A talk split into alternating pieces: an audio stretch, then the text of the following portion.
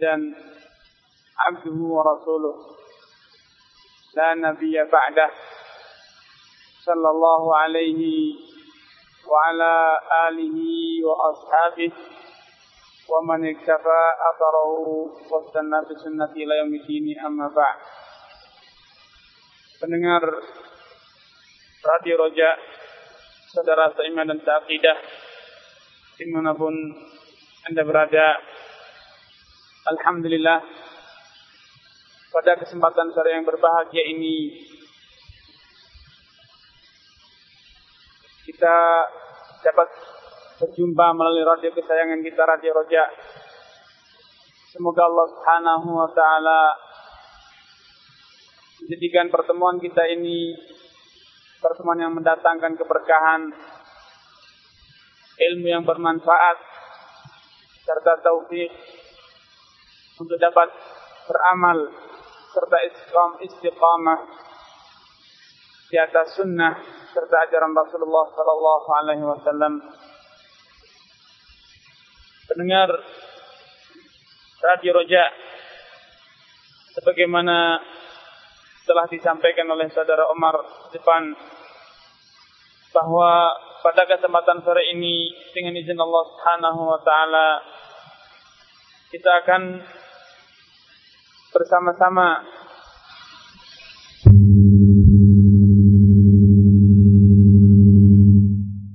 Kita akan bersama-sama mempelajari serta mengkaji dan mengenal al-madhab syafi'i madhab Imam Syafi'i rahimahullah ta'ala madhab yang dianut oleh kaum muslimin di negeri kita, negeri kita ini. Sejak kecil kita telah kita telah mengenal dan menyadari bahwa kita umat Islam di negeri kita, negeri tercinta Indonesia ini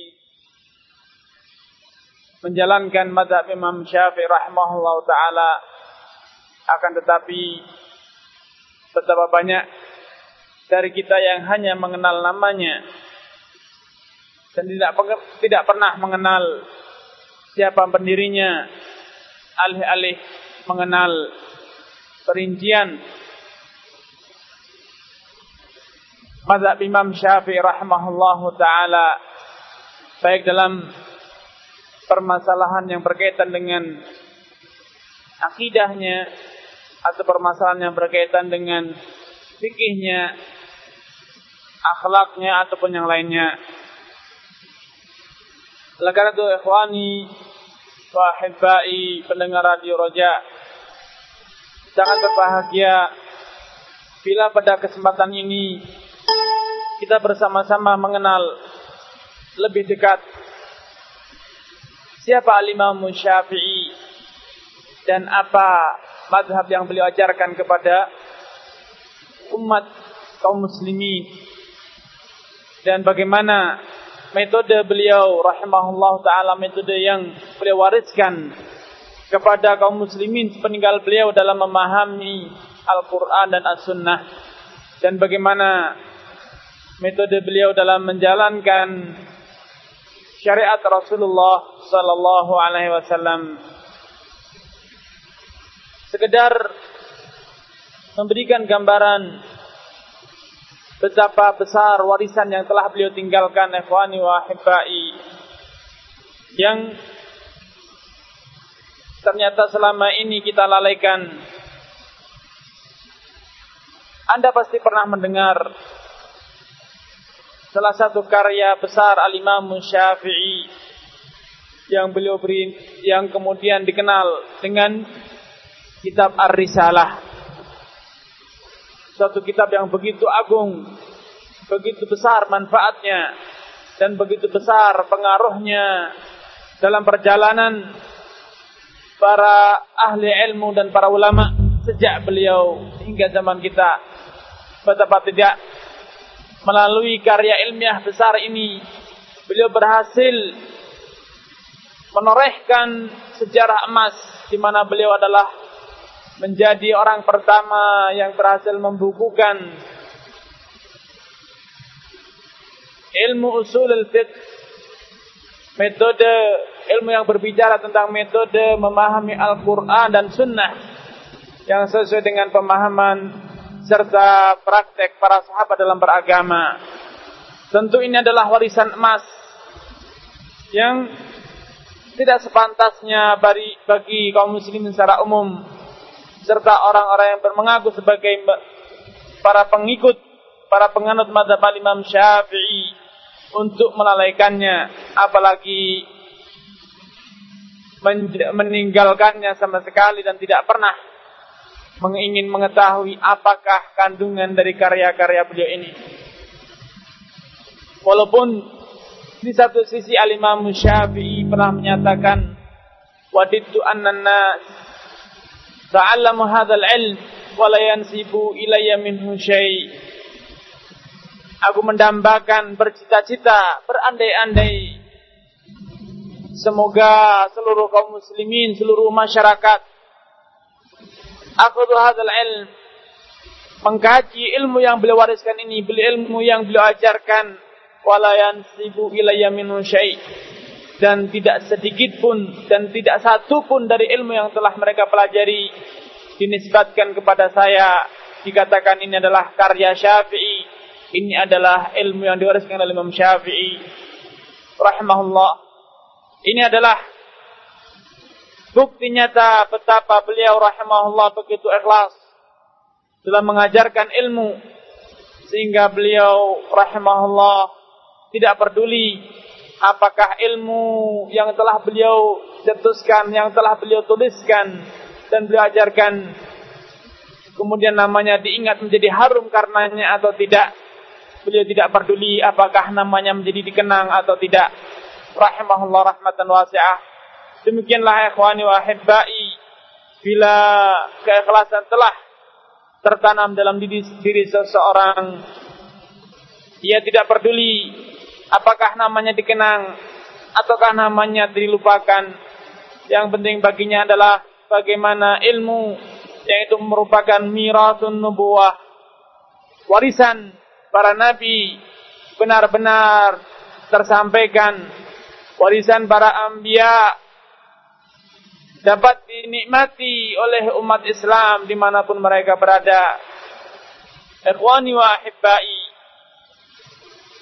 Sebelum kita lebih jauh mengenal al-madhabul syafi'i, madhab metode dalam mengkaji agama yang diwariskan oleh al-imam syafi'i, ada baiknya ikhwani wa ahibbai bila kita yang mengaku sebagai pengikut beliau mengenal siapakah sejatinya Imam Syafi'i yang selama ini kita agung-agungkan. Selama ini kita menisbatkan diri kita sebagai pengikut mazhab al-Imam Syafi'i al-Imam Syafi'i rahimahullah dikenal dengan sebutan al-Imam Syafi'i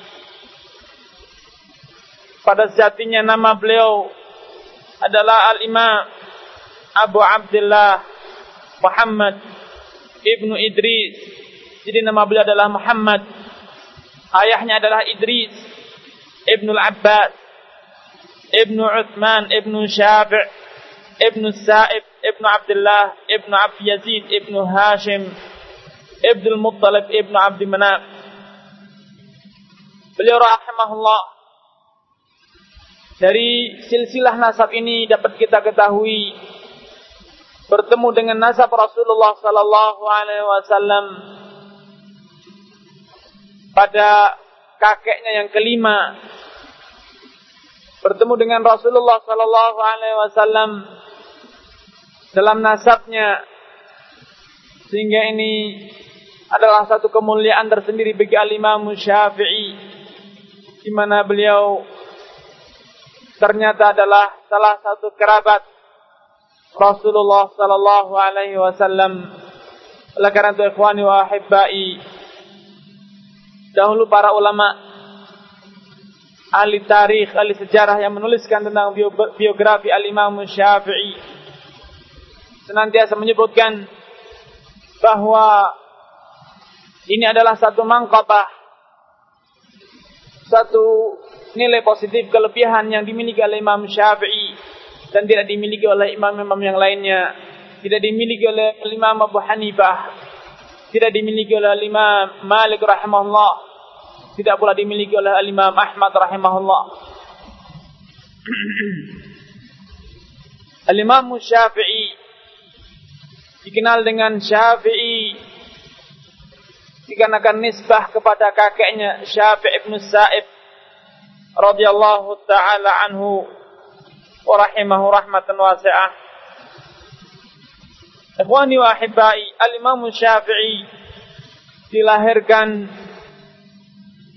menurut para ahli tarikh di kota Gaza atau kota Gaza yang sekarang dikenal yaitu di daerah Palestina dan menurut sebagian ulama lain beliau dilahirkan di negeri Asqalan yang tidak jauh pula dari Baitul Maqdis. Ikhwani wa ahibbai Al-Imam Syafi'i walaupun nasab beliau nasab yang mulia. Kata orang beliau berdarah biru. Dikarenakan beliau adalah senasab dengan Rasulullah SAW akan tetapi takdir Allah Subhanahu Wa Taala menentukan bahwa beliau terlahir dari keluarga miskin. Terlahir pada tahun 150 Hijriah.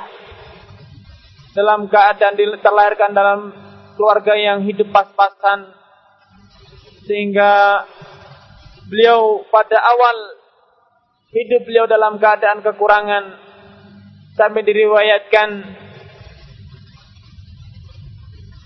bahwa ibunya Al-Imam Syafi'i dikarenakan merasa khawatir akan masa depan Al-Imam Syafi'i maka beliau membawanya ke Makkah ke negeri asal usul keluarganya.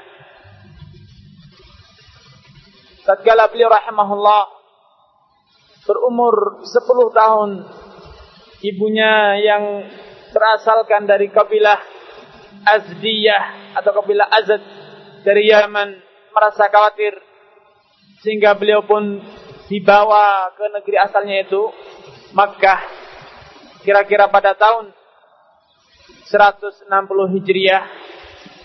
Dan perlu dicatatkan ikhwani wa bahwa pada tahun kelahiran Al-Imam Syafi'i yaitu tahun 150 Hijriah telah terjadi kejadian besar.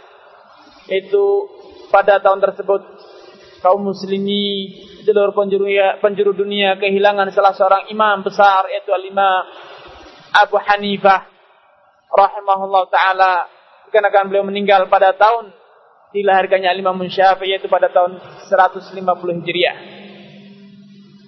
Pada awal kehidupan Imam Syafi'i rahimahullah, beliau tertarik untuk mempelajari ilmu bahasa Arab, menghafal syair-syair Arab, sehingga beliau mengasingkan diri ke Hudail, ke kabilah Hudail, dikarenakan beliau merasa di Makkah bahasa Arab telah terkontaminasi, telah tercampur oleh ujmah. Telah ditimpa oleh ujmah yaitu kelemahan dalam berbahasa Arab. Dikarenakan pesatnya perkembangan kota Mekah dan kota Mekah yang telah menjadi ibu kota negeri Islam kala itu telah bercampur di sana orang-orang Arab dan non-Arab sehingga kemampuan penduduk Mekah untuk berbicara dengan bahasa Arab telah melemah. Oleh karena Imam Syafi'i pada awal sejarahnya mengasingkan diri ke kabilah Hudayb, mempelajari bahasa Arab dari mereka, menghafal bait-bait syair mereka. Sampai diriwayatkan dalam biografi beliau bahwa beliau telah berhasil menghafal 20 ribu bait syair yang beliau hafal dari langsung dari lisan para penduduk Hudail, kabilah Hudail. Akan tapi subhanallah takdir Allah Subhanahu wa taala berbicara lain. kehendak Allah Subhanahu wa taala menginginkan agar al-Imam Syafi'i yang pada awalnya mengkaji dan mempelajari bahasa Arab setelah beliau menguasai bahasa Hudayb Allah Subhanahu wa taala rubah garis hidup beliau dari mempelajari ilmu bahasa Arab menghafal syair-syair orang-orang uh, Arab dirubah menjadi kepada ilmu yang sangat mulia dan bahkan ilmu yang paling mulia itu miratun nubuwah. Pada suatu hari tatkala beliau sedang berjalan tiba-tiba salah seorang budak Abdullah Az-Zubairi, Mus'ab bin Az-Zubair menghardiknya. Dia mengatakan tidak sepantasnya kecerdasan yang demikian luar biasa, kejernihan pikir yang demikian jernih, tingginya muruah yang kau miliki, akhlak yang kau miliki ini. Hilang begitu saja engkau habiskan untuk menghafal syair-syair orang-orang Arab. Selanjutnya Salah seorang budak Mus'ab bin Abdullah Zubairi ini mengatakan Aina anta minal fiqh? Mengapa engkau wahai Muhammad Widri tidak mengkaji ilmu fiqh? Qala lahu inna hadha yadhhabu bimuru'atik Ketahuilah sesungguhnya seni atau syair-syair yang engkau hafal ini bila engkau turuti akan menghilangkan muruahmu akan menghancurkan akhlakmu yang mulia karena kan tidak dapat dipungkiri bahwa para penyair sering kali menuangkan dalam bait-bait syair mereka pujian-pujian tentang wanita, pujian-pujian tentang khamar, pujian-pujian tentang keindahan tubuh wanita.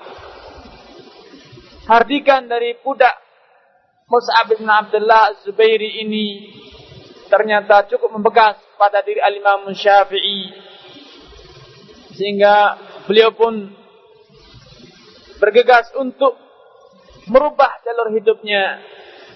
Dan beliau segera menuju kepada majlis al-Imam Muslim Ibnu Khalid Az-Zinji rahimahullah yang kala itu sebagai mufti Makkah. Sebagai mufti kota Makkah. Maka Al-Imam Syafi'i bermula zamah duduk mempelajari ilmu atau duduk belajar dari Al-Imam Muslim bin Khalid Az-Zinji sehingga beliau ini Muslim bin Khalid adalah guru pertama dari Al-Imam Syafi'i selanjutnya Al-Imam Syafi'i setelah menguasai ilmu yang dimiliki oleh Muslim bin Mukhalal Zinji merasa terpanggil untuk menggabungkan ilmu yang dimiliki oleh Mufti Madinah kala itu. Bila beliau beberapa saat ini telah menguasai ilmu yang dimiliki oleh Mufti Makkah yaitu Muslim bin Mukhalal Zinji, maka beliau terpanggil untuk menguasai, menimba ilmu dari mufti Madinah yaitu Al-Imam Malik Ibnu Anas rahimahullah Imam Daril Hijrah. Maka beliau pun segera bergegas menuju kota Madinah.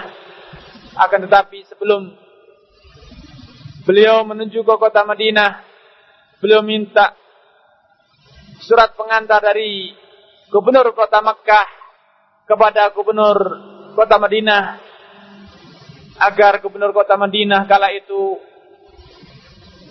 memberikan rekomendasi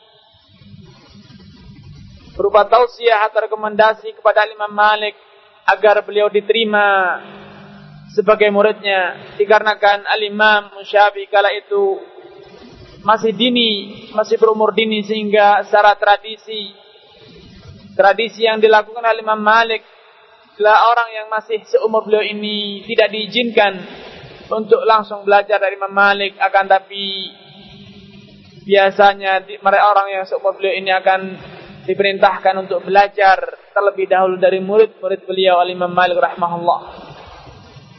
Akan tapi demikianlah kehendak Allah tatkala Imam Syafi'i rahimahullah yang telah diantar oleh gubernur kota Madinah menuju tiba di depan pintu Al-Imam Malik dan gubernur kota Madinah memberikan mukaddimah kata pengantarnya bahwa ini adalah Imam Syafi'i Muhammad bin Idris. Beliau memiliki nasab yang mulia nasab Rasulullah SAW maka Imam Malik mengatakan, Utlub laka qari'a, wahai Muhammad bin Idris, carilah orang yang akan membacakan untukmu. Maksudnya membacakan muwatta. Akan tapi Al-Imam Syafi'i mengatakan, La ba'sa alaik. Tidak mengapa, wahai Al-Imam, in qara'tu alaik. Bila aku membacanya sendiri. Maka Al-Imam Malik merasa terkejut betapa anak yang masih berumur kecil ini tidak lebih dari 15 tahun memberanikan diri bahkan dengan tenang dan percaya diri mengatakan siap untuk membaca kitab Al-Muwatta dengan sendiri sehingga ini menunjukkan bahwa beliau rahimahullah telah menguasai ilmu bahasa Arab sehingga beliau merasa yakin bahwa dia tidak akan salah dalam bacanya, tidak akan terjatuh dalam al-lahan, kesalahan dalam membaca kitab karya gurunya ini, guru barunya ini yaitu Imam Malik rahimahullah. Selanjutnya Imam Syafi'i. Setelah diizinkan oleh Imam Malik rahimahullah untuk membaca kitab Al-Muwatta, beliau mengatakan, "Fabada'tu aqra'u kitab Malik rahmatullah Fakullama tahayyabtu malikan wa aratu an aqsal qira'ah wa aqif a'jabahu husnu qira'atihi qira'ati wa irabi fayaqul ya fata zid hatta qara'tu fi ayyamin yasirah. Kata beliau mengisahkan bagaimana perjalanan beliau berguru kepada Imam Malik. Aku pun katanya mulai membaca kitab Malik yaitu kitab Al-Muwatta. Dan setiap kali aku merasa segan karena khawatir telah membebani, telah memberatkan Imam Al-Imam Malik rahimahullah dikarenakan beliau telah cukup lama membaca. Sehingga beliau berkeinginan untuk berhenti merasa cukup. Ternyata Al-Imam Malik merasa takjub dengan husnu qiraati dengan bagusnya bacaan beliau. Wa i'rabi begitu juga bagusnya Al-Imam Syafi'i dalam membaca atau dalam menerapkan hukum-hukum i'rab, ilmu nahwu sehingga menjadikan Imam Malik mengatakan zid ya fata zid wahai nak terus bacalah. Sehingga Al Imam Syafi'i mendapatkan keistimewaan perlakuan istimewa dari Imam Malik di mana beliau berhasil menyelesaikan membaca muwatta dalam waktu yang singkat sekali bila dibandingkan dengan murid-murid Imam Syafi'i, Imam Malik yang lainnya. Hatta qara'tu fi ayamin yasir kata Imam Syafi'i dan aku pun berhasil menyelesaikan kitab Muwatta dalam waktu yang sangat singkat sekali. Thumma aqamtu bil Madinah hatta tuwfiya Malik Ibnu Anas. Kata Imam Syafi'i aku pun terus menimba ilmu dari Imam Malik sampai beliau meninggal dunia. Sepeninggal Imam Malik rahimahullah, Al-Imam Syafi'i pergi ke Yaman, ke negeri asal ibunya dari kabilah Azd. Dan dari apa yang telah dipaparkan ikhwani wa hibbai pendengar radio Roja, kita dapat menarik beberapa pelajaran yang berharga dari perjalanan Imam Syafi'i rahimahullah ini. Al-Imam Syafi'i rahimahullah kita sebagaimana telah dikisahkan tadi begitu cerdik dalam menuntut ilmu di mana beliau pertama kali menuntut ilmu di Makkah, beliau menuntut ilmu dari mufti kota Makkah. Artinya beliau menuntut ilmu dari orang yang paling alim kala itu di kota Makkah. Dan selanjutnya setelah beliau menguasai ilmu yang diajarkan oleh lima muslim Az-Zinji rahimahullah Muslim bin Khalid Zinji beliau berpindah ke kota lain yaitu kota Madinah dan beliau menimba ilmu dari orang yang paling masyhur dan paling ber, paling alim kala itu di kota Madinah yaitu Al-Imam Malik rahimahullah. Dan demikianlah ikhwan wa di antara salah satu adab dalam talabul ilm yaitu kita belajar menuntut ilmu dari orang yang menurut kita paling berilmu, paling banyak akan menularkan ilmu kepada kita. Dengan demikian kita dalam waktu singkat akan berhasil mendapatkan ilmu yang sebanyak mungkin. Selanjutnya yang kedua, ikhwani wa ahibbai, dalam talabul ilm. Sebagaimana dicontohkan oleh Al-Imam Malik di atas. Bagaimana beliau tatkala mendapatkan bahwa Al-Imam Syafi'i datang dengan membawa surat pengantar gubernur Mekah dan gubernur Madinah beliau menjadi murka. Beliau mengatakan, apakah ilmu yang diwariskan oleh Rasulullah SAW layak untuk ditimba dengan cara-cara semacam ini? Dan beliau pun mencampakkan surat pengantar yang ditulis oleh Gubernur Madinah. Beliau mengatakan, Subhanallah, awasara ilmu Rasulullah SAW yu'khadu bil wasail, ayal wasatat, Maha suci Allah, layakkah ilmu yang diwariskan oleh Rasulullah SAW dituntut atau dipungut atau dipelajari dengan cara wa menggunakan wasail, wasilah, uh, surat pengantar atau yang serupa. Sikap Imam Malik rahimahullah taala ini menjadi pelajaran tersendiri bagi kita ikhwani wa hibbai. Sudah sepantasnya bagi ahlul ilm untuk menghargai ilmu yang Allah berikan kepada mereka dan tidak merendahkannya di hadapan ashabud dunia para para pemilik dunia baik itu dari ashabus sultan dari para penguasa ataupun dari para saudagar. Beda halnya dengan kenyataan yang ada di zaman kita akhwani wa ahibbai di mana para tulabul ilm di zaman sekarang telah mengorbankan syaraful ilm yang Allah telah berikan kepada mereka di hadapan ashabul dunia, ashabul mal dan ashabul jah. Sehingga mereka merendahkan diri, sehingga mereka seakan tunduk patuh di hadapan para ashabud dunia. Inna lillahi wa inna ilaihi raji'un. Selanjutnya akhwani wa ahibbai sepeninggal Al-Imam Malik rahimahullah taala Al-Imam Syafi'i telah dinyatakan oleh banyak para ulama layak untuk duduk dan menjadi seorang mufti. Dan bahkan para gurunya Muslim bin Khalil Zinji sebelum beliau Imam sebelum Imam Syafi'i berpindah ke kota berpindah, ke kota Madinah telah terlebih dahulu mengatakan afti ya Aba Abdullah faqad ana laka wallahi an tufti wahai Abu Abdullah silahkan engkau memberi fatwa karena sesungguhnya telah tiba saatnya engkau untuk berfatwa. Padahal kala itu ikhwani wa ahibbai Al-Imam Asy-Syafi'i baru berumur 15 tahun.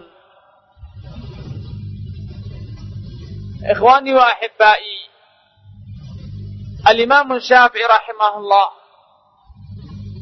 dikenal di kalangan para teman-temannya, sahabat-sahabatnya dan juga di kalangan para gurunya di antaranya Imam Malik, Al-Imam Muslim bin Khalid dan yang lainnya dengan an-nabahah dan zakat. Beliau dikenal sebagai seorang yang cerdas dan memiliki kecerdikan sampai sama Imam Malik mengatakan mayatini Qurasyyun afham min hadzal fata. Kata Imam Malik, tidak pernah ada seorang Quraisy pun yang datang belajar dariku afham min hadzal fata lebih paham lebih pandai dibanding pemuda ini yaitu Al-Imam Muhammad uh, uh, Ibnu Idris Asy-Syafi'i rahimahullah taala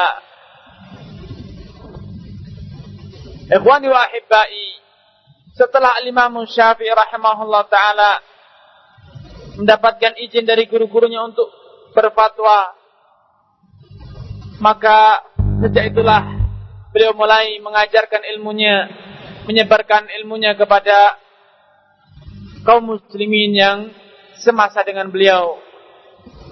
Sampai-sampai pada suatu hari Al-Imam Asy-Syafi'i rahimahullah taala berjumpa dengan Al-Imam Abdurrahman Ibnu Mahdi rahimahullah. Dan tatkala Al-Imam Abdurrahman Mahdi mendengar bagaimana Al-Imam Syafi'i beristidlal berdalil dengan Al-Quran dan Sunnah dan bagaimana metode beliau dalam menjabarkan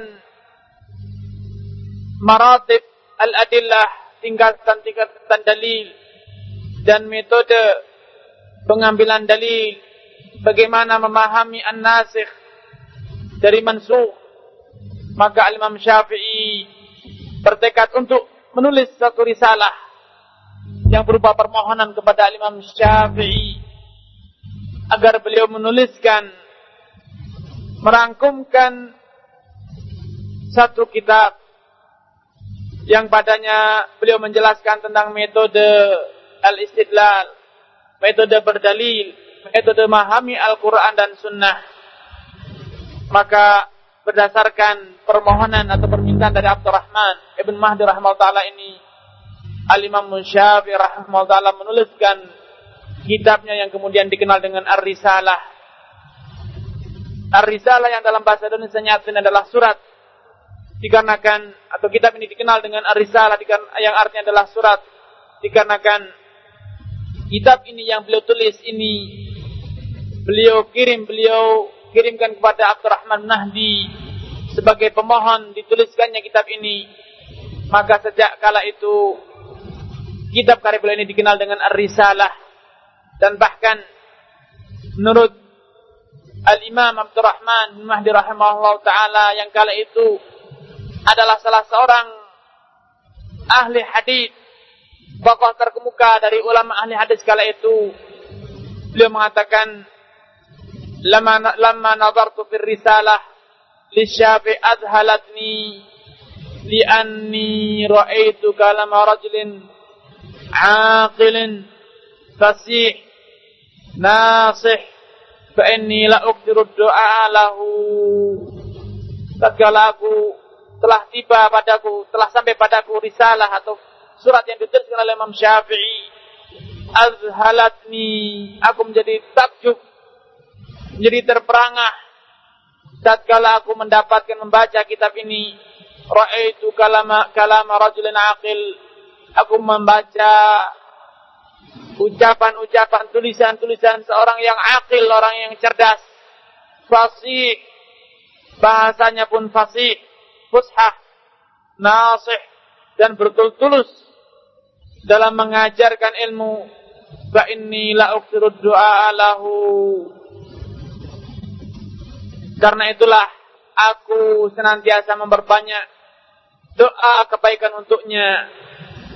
Al-Imam Al-Ahmad Ibnu Hanbal rahimahullah. Beliaulah salah satu murid dari Imam Syafi'i.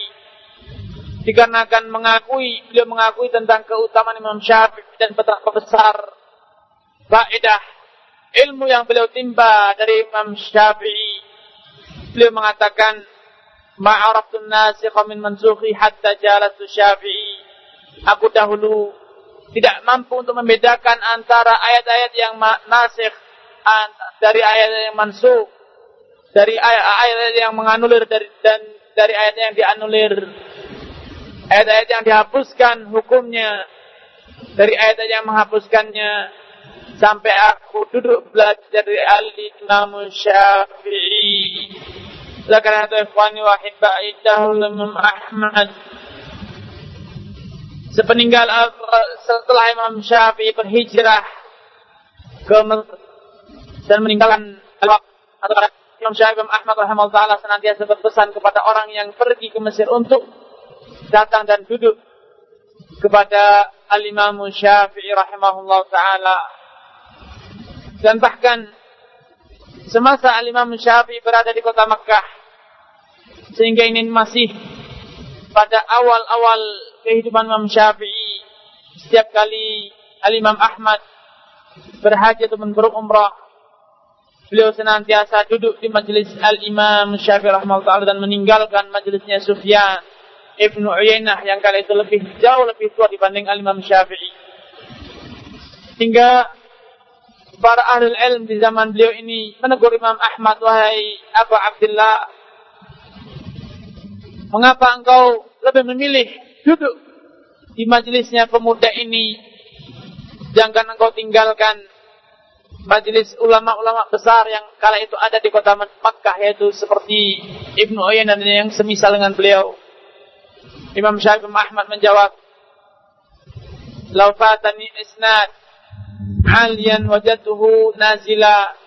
Andai aku kehilangan sanad dari Imam Al-Imam Sufyan Nu'in nah niscaya aku akan dapat mendapatkan hadis tersebut. Dengan sanad yang lebih. Lebih lebih panjang.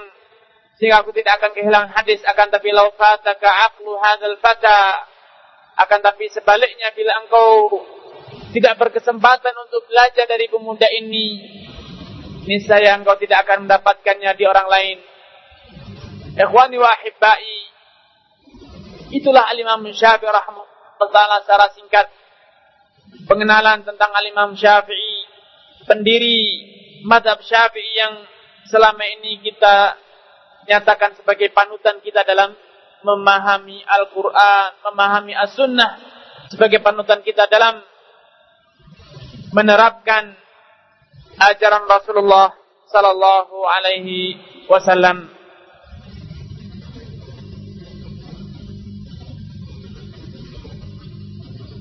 Ikhwani wa ahibbai. Setelah kita mengenal biografi singkat Al-Imam Syafi'i,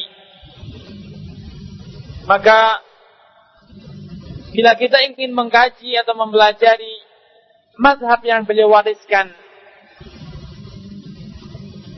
Ada beberapa hal yang sepantasnya untuk kita ketahui agar kita dapat menguasai madhab syafi'i dengan baik dan benar. Yang pertama, ikhwani wa ahibbai, kita mengenal fase-fase perkembangan madhab syafi'i. Karena perlu diketahui bahwa madhab syafi'i tidak hanya melalui satu fase akan tapi beberapa fase yaitu di saat al-imam syafi'i masih tinggal di kota Mekah. Kemudian fase yang kedua di saat al-imam syafi'i telah berpindah ke Irak. Dan ketiga ke yaitu ke Baghdad. Dan yang ketiga setelah beliau rahimahullah taala berpindah ke Mesir dan meninggalkan kota Baghdad. Akan tapi secara global para ulama menyatakan bahwa madhab syafi'i secara global mengalami atau melalui dua fase. Pengembangan madhab syafi'i oleh al-imam syafi'i oleh Imam Muhammad bin Idris al-Syafi'i melalui dua fase yaitu fase tatkala beliau sebelum berpindah ke Mesir dan fase kedua fase setelah beliau berpindah ke kota Mesir Fase pertama lebih dikenal dengan Al-Madhabul Qadim. Madhab lama beliau dan para perawinya ulama-ulama yang menukilkan pendapat-pendapat Al-Imam Syafi'i di fase ini. Semacam Al-Imam Ahmad Az-Za'farani dan yang lainnya. Dan pada fase kedua itu fase setelah beliau berpindah ke Mesir para murid-murid beliau yang gigih menyebarkan mazhab al-Imam Syafi'i di antaranya al-Imam Al-Muzani dan yang lainnya. Kedua fase ini ikhwani wa selanjutnya dikenal dengan al-madhabul qadim. madhab lama Imam Syafi'i dan fase Mesir dikenal dengan al-madhabul jadid. Al-Imam Syafi'i rahimahullah ta'ala meninggalkan kota Baghdad menuju Mesir kira-kira pada tahun 200 Hijriah.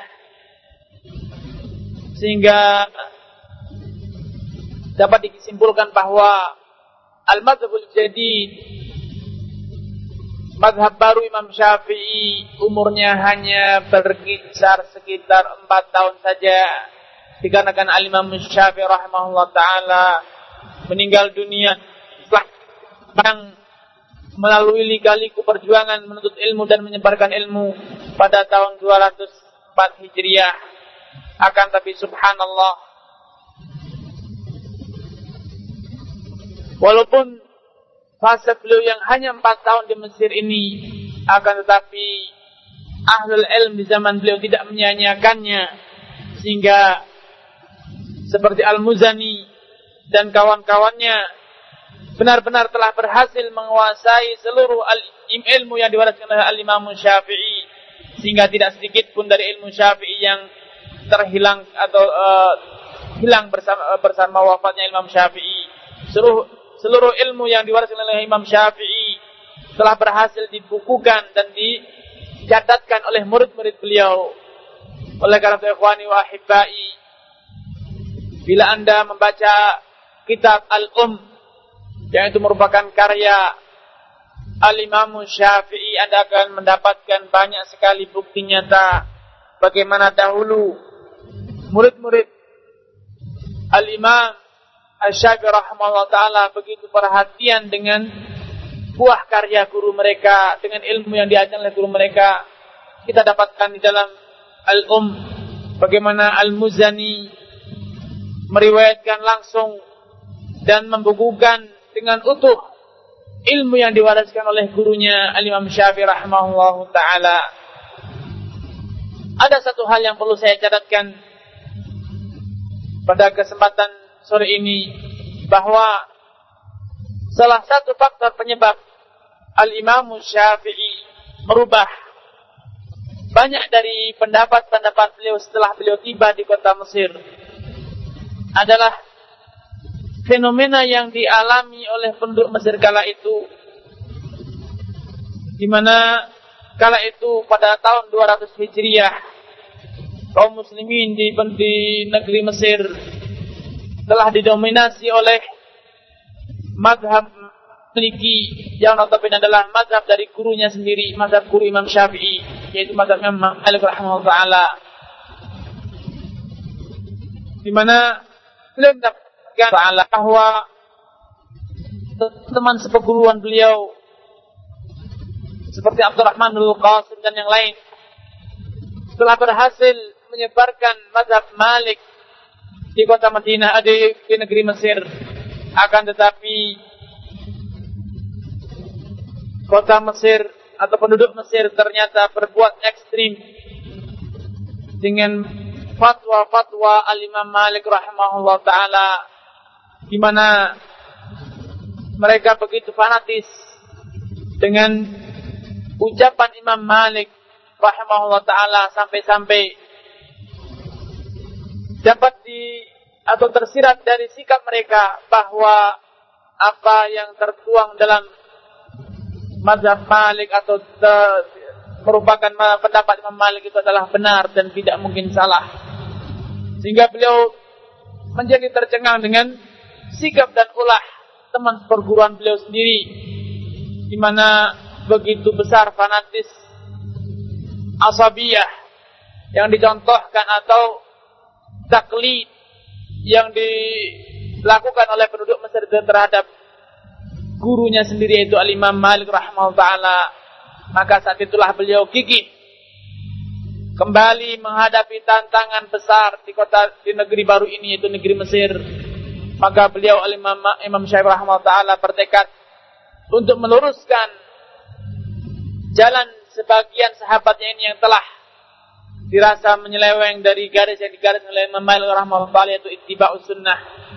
Maka beliau gigih menjelaskan kesalahan-kesalahan atau kekurangan-kekurangan yang ada pada pendapat-pendapat Imam Malik rahimahullah taala sehingga terjadilah perselisihan yang cukup sengit antara murid-murid Imam Syafi'i eh, Imam Malik yang selama ini gigih menyebarkan mazhab Maliki di, di negeri Mesir dengan teman seperguruan mereka yaitu Al-Imam Syafi'i taala. Dan kisah-kisah perseteruan antara Al-Imam Syafi'i rahimahullah ta'ala dengan murid-murid Al-Imam Malik yang lain cukup masyhur diceritakan oleh para ulama ahli sejarah. Akan tapi yang dapat kita tarik pelajaran dari sini ikhwani wa hibbai yang layak untuk kita jadikan pelajaran bagaimana Al-Imam Syafi'i rahimahullah ta'ala tidak begitu enggan, tidak enggan untuk mengkritisi pendapat gurunya sendiri untuk menegakkan kesalahan-kesalahan atau menunjukkan kesalahan-kesalahan, kekurangan-kekurangan yang terdapat pada gurunya sendiri itu Al-Imam Malik rahimahullahu taala. Sehingga sikap beliau yang objektif ini kurang disukai oleh sebagian ulama kala itu sebagian para penganut mazhab Maliki sehingga menjadikan mereka membenci Al-Imam Syafi'i rahimahullah taala akan demikianlah tradisi para ulama tidak peduli dengan segala pengorbanan yang harus mereka lakukan demi menegakkan kebenaran. Al-Imam Syafi'i ingin meluruskan bahwa al-hujjah atau ad-din agama Islam itu hanyalah dibangun di atas Al-Quran dan Sunnah dan tidak dibangun di atas pendapat imam muayyan, imam tertentu atau mazhab tertentu. Oleh karena itu, ikhwani wa selama hidup beliau, beliau senantiasa menekankan Idza wajadtum qawli bila engkau mendapatkan salah satu pendapatku yang menyelisih hadis fadribu fi qawli ardal haid maka campakkanlah pendapatku ke dinding buanglah pendapatku dan di lain kesempatan beliau mengatakan, "Idza sahal haditsu fa huwa madhhabi." Bila ada suatu hadis yang sahih terbukti, hadis yang valid, maka ketahuilah itulah madhabku. Begitu seringnya Al-Imam Syafi'i menekankan ini kepada murid-murid beliau. Sampai-sampai Al-Imam Suyuti, uh, Al-Imam salah seorang uh, maaf saya lupa salah seorang ulama uh, Imam Subki rahimahullah taala Tajuddin As-Subki salah seorang mazhab ulama bermazhab Syafi'i yang hidup pada abad ke-7 Hijriah menuliskan satu karya ilmiah yang beliau beri judul Qaulul Imamul Mutallibi Idza sahhal haditsu fa huwa madhhabi. Beliau sebutkan pada risalah ini berpuluh-puluh riwayat yang menjelaskan bahwa Imam Syafi'i berpesan agar para pengikutnya tidak fanatis, agar kaum muslimin secara umum tidak kultus terhadap beliau. Beliau menegakkan idza sahhal haditsu bahwa madhhabi.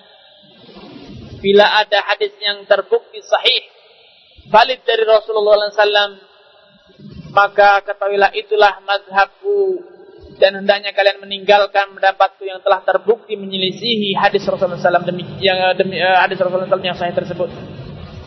Ikhwani wa ini pelajaran penting, pelajaran yang sangat berharga yang tidak pernah dilupakan oleh Al Imam Ahmad, pelajaran yang ditanam oleh Imam Syafi'i kepada murid-muridnya yang senantiasa diingat oleh Imam Ahmad rahimahullah taala dia menegaskan bahwa dahulu Al-Imam Asy-Syafi'i rahimahullah sangat mengagungkan hadis. Sampai sampai beliau berpesan kepada Imam Ahmad yang notabene adalah muridnya. Ya Abu Abdullah wahai Abu Abdullah kunyahnya Imam atau panggilan Imam Ahmad. Idza wajadtum hadisan sahihan Rasulullah bila engkau mendapatkan suatu hadis yang sahih maka sampaikanlah kepadaku hatta azhaba ilaih sehingga aku mengamalkan hadis tersebut. Syamian kana am Iraqiyya. Baik hadis itu diriwayatkan oleh orang penduduk Syam atau diriwayatkan oleh orang uh, Irak yaitu Kufah atau Basrah atau diriwayatkan oleh orang-orang yang Yaman. Selama itu hadis sahih maka sampaikanlah kepadaku. Demikianlah Al-Imam Syafi'i mencontohkan kepada murid-muridnya bagaimana beliau tidak senggan, tidak enggan bahkan juga tidak merasa terhina untuk bertanya kepada muridnya, bahkan berguru kepada muridnya. Sampai-sampai sebagian ulama yang menuliskan biografi Imam Syafi'i mengatakan bahwa ilmu yang dipungut oleh Al-Imam Syafi'i dari Imam Ahmad lebih banyak dibanding ilmu yang dipungut oleh Imam Ahmad daripada Imam Syafi'i. Demikian besar jiwa beliau Rasulullah rahimahullah taala sehingga walaupun statusnya umur beliau lebih tua, beliau lebih dahulu berilmu dan bahkan Imam Ahmad telah terbukti banyak duduk dan mendengar majelis-majelis beliau akan tapi beliau tidak enggan untuk bertanya kepada muridnya karena beliau menyadari bahwa Imam Ahmad rahimahullah taala lebih banyak menghafal hadis dibanding dirinya. Ini pelajaran penting, pelajaran besar yang seyogianya atau sepantasnya untuk kita jiwai kemudian kita hidupkan dan kita sebarkan kejiwaan untuk cinta kepada sunnah dan kejiwaan besar, jiwa besar yang beliau wariskan ini sudah sepantasnya untuk diwarisi oleh orang-orang yang mengaku bermadzhab Syafi'i rahimahullah taala. Ini yang bisa disampaikan pada kesempatan sore yang berbahagia ini. Semoga apa yang disampaikan ini bermanfaat bagi kita semuanya dan ini adalah sekedar kata pengantar dari kajian yang akan kita kita mulai minggu depan biidnillah dengan mengkaji kitab Safinatun Najah. Nah, Ustaz. Karya Al-Syekh Al-Alim Al-Fadil Salim Ibn Samir Al-Hadrami rahimahullah ta'ala rahmatan wasi'ah. Baik. Nah, demikianlah para pendengar semua satu kajian dalam pembahasan kali ini di sore hari ini yang beliau telah sampaikan sebagai pengantar dalam pembahasan kitab Safirun Najah yang insya Allah beliau akan bahas secara tuntas pada pekan yang akan datang dan dan Ustadz apa masih ada waktu untuk bersoal jawab Ustadz? Ya, dua pertanyaan insya Allah boleh. Nah, Ustaz. Baik, Ustaz. Untuk yang pertama, kita akan angkat dari pendengar kita, Ustaz. Halo. Halo, Assalamualaikum. Waalaikumsalam warahmatullahi wabarakatuh. Dengan siapa Pak dan di mana? Bojali di Kampung Mangga. Iya, silakan Ah Jali. Iya, Pak Ustaz. Ana mau nanya ini Pak Ustaz. Tadi Imam Syafi'i belajar di kota Makkah dengan imam muslim ya, atau orang muslim di kota Makkah. Dan umur 13 tahun itu, umur 13 atau 15 tahun Imam Syafi'i belajar di, sama Imam Maliki. Iya, cukup Pak. Iya. Terima kasih. Iya, sama-sama. Silakan Ustaz. Al-Imam Malik rahimah Al-Imam Syafi'i rahimahullah taala seperti tadi telah disampaikan berpindah dari uh, Palestina atau dari Asqalan atau dari Gaza uh, ke kota Makkah tatkala beliau berumur 10 tahun sehingga kira-kira beliau mulai belajar dari dari uh, Al-Imam Muslim bin Khalid Zinji adalah tatkala beliau berumur 13 tahun. Dan sepengetahuan saya tidak pernah ada riwayat yang menyebutkan lebih terperinci tepatnya kapan beliau memulai belajar dari Al-Imam Malik rahimahullah taala. Akan tetapi sebagian penulis biografi beliau menyatakan bahwa Al-Imam Al-Syafi'i rahimahullah ta'ala memulai belajar dari Imam Malik kira-kira umur 13 tahun. Akan tapi seperti tadi saya sampaikan, riwayat ini atau pendapat ini masih perlu dikaji lebih lanjut dikarenakan setiba beliau di kota Makkah, beliau tinggal beberapa saat di Qabilah Hudail sehingga beliau tadi telah disampaikan hafal sekian puluh ribu syair-syair orang Arab dan telah menguasai dialek Hudail. Tentu ini memakan waktu yang tidak singkat. Dan begitu juga tatkala beliau belajar dari Al-Imam Muslim bin itu pun juga saya yakin tidak uh, dalam waktu yang singkat. Dikarenakan pada waktu yang sama Al-Imam juga selain belajar dari Al-Imam Muslim, beliau juga belajar dari ulama-ulama kota Makkah lainnya seperti Al-Imam Sufyan bin dan yang lainnya.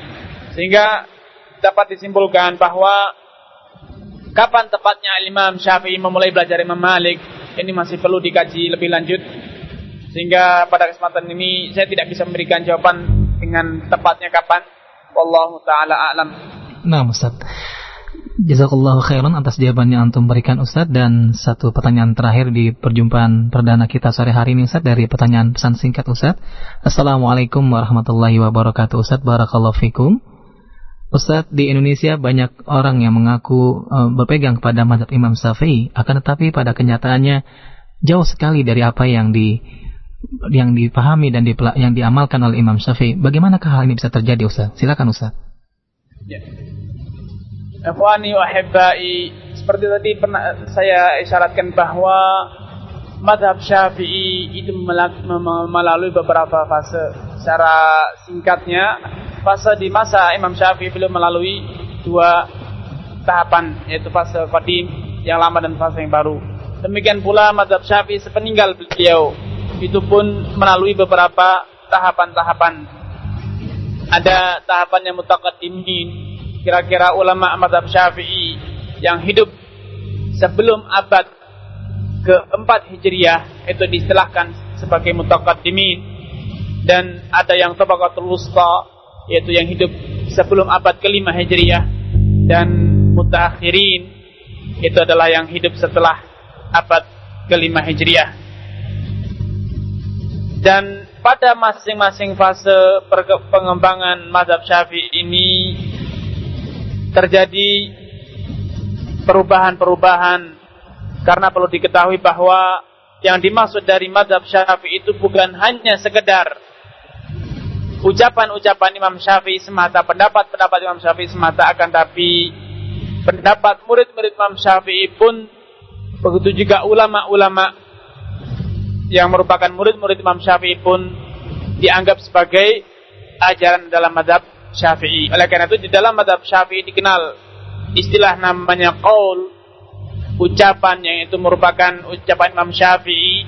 Ada yang dikenal dengan namanya dengan tariqah, metode para ulama Syafi'i dalam mengajarkan syaf, madhab Syafi'i. Dan ini dikenal ada tariqah Khurasaniyah dan tariqah uh, Iraqiyah ini dikenal seperti itu. Ada lagi masih dikenal ada namanya aujuh. Metode para atau ucapan-ucapan ashab Imam Syafi'i, pendapat-pendapat mereka dan itu pun disebut juga madhab Syafi'i. Oleh karena itu, dengan izin Allah, pada pertemuan yang akan datang, kita akan sedikit mengenal tentang perkembangan madhab Syafi'i sepeninggal beliau rahimahullah ta'ala. InsyaAllah akan dijelaskan lebih jauh sehingga kita akan lebih mengenal mengapa tidak semua ucapan Imam Syafi'i dianggap sebagai madhab Syafi'i dan tidak semua madhab Syafi'i itu adalah ucapan Imam Syafi'i rahimahullah taala. Wallahu taala alam. Nah, Ustaz. Jazakallahu khairan atas jawaban yang antum berikan untuk pertanyaan kita yang terakhir di, di sore hari ini Ustaz Dan selanjutnya sebagai akhir dalam perjumpaan kita Ustaz Ada yang ingin antum sampaikan? Dipersilakan Ustaz Baik. Ikhwani wa hibbai pendengar Radio Roja. Semoga Allah Subhanahu wa taala senantiasa memberkahi Anda semua.